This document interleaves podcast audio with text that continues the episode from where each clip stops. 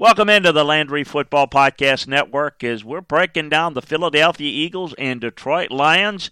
Want to remind you a more detailed film room breakdown over at LandryFootball.com. We've got all the information from a coaching and scouting viewpoint on this game, all the games in the NFL, all the games in college football, from soup to nuts football from a coaching and scouting perspective. LandryFootball.com. Try it out for a month or uh, get the best deal we have the football season sale. So it is the Eagles, it is the Lions, and most of the Lions' key players last year were sidelined for four or more games, a lot of injuries. At full strength, this team can improve their average point total per game from 19.1 to probably 23 24. Jared Goff is functional. He's not a great quarterback, but he's functional if he can get good play from Amon-Ra St. Brown, DJ Chark, TJ Hockenson, DeAndre Swift. They've got some good playmakers on offense. Um, I think they can win more games this year, but again, like most of these teams that are trying to build, they put some good players together. They're not as deep, so injuries affect them more than others. As for the Eagles, A.J. Brown could be the key to lifting this franchise to maybe the top of the NFC East. Uh, we haven't close, uh, come close to seeing the best from uh, Jalen Hurts or DeVonta Smith or Kenneth Gainwell. Might be one of the highest upside non-starting running backs in the league. An improved defense could put them over the top. This is a very deep team. Check out where I have the Eagles ranked in overall roster. Uh, it is one of the best offensive lines. Check there.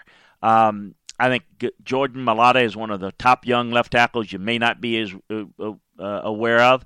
Um, you know, there's some questions at the cornerback position. The safety tandem is a weak point, but still a good roster. Uh, they've done a good job of bolstering the roster this past year, and they're only going to go as far as Jalen Hurts is going to take them.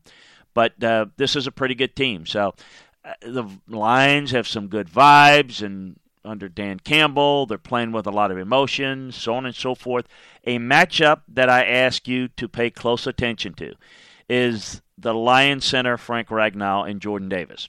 Jordan Davis is one of the more interesting players to watch in the NFL anytime he's playing. He's a unique athlete. He can overwhelm other elite athletes with his sheer size and power.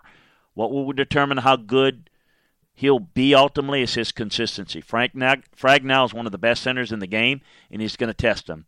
Ragnow hadn't allowed a sack in over uh, this last 758 pass blocking snaps. That's very, very impressive. And, and he's improved in the uh, run blocking area as well. So that's a key matchup to watch in this game.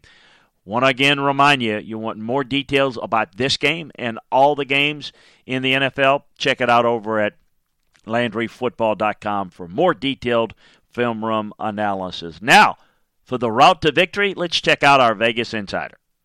I'm Thomas Viola, and this is the route to victory in betting the Eagles versus Lions Week 1 matchup.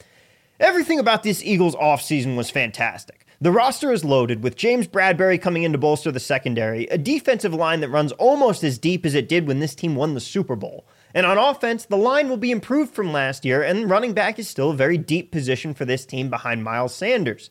But wide receivers, where Philly truly made strides, adding A.J. Brown from the Titans to mesh with last year's first round pick, Devonta Smith. Plus Dallas Goedert, that makes for an excellent cornucopia of weapons for Jalen Hurts, who's expected to make strides this season as a passer. The Lions have certainly made strides as well. They have an offensive line poised to be the league's best, and DeAndre Swift, TJ Hockenson, and Amon-Ra St. Brown make for excellent weapons for quarterback Jared Goff, who, for all of his flaws, is still serviceable in the right position. First rounder Jameson Williams is still coming back from an ACL tear and won't play in week one, but the Lions offense is good enough to keep pace in a game like this. I look to bet the over 48.5 in a matchup with too many weapons to not feature some serious point scoring, but I'm also going to take the Eagles minus 4.5. The Lions can score, but their defense is still a work in progress, and this game is an excellent start to Jalen Hurts' season with his new weapons. That's the route to victory this week. For more routes, check the sports betting stack wherever you listen to podcasts.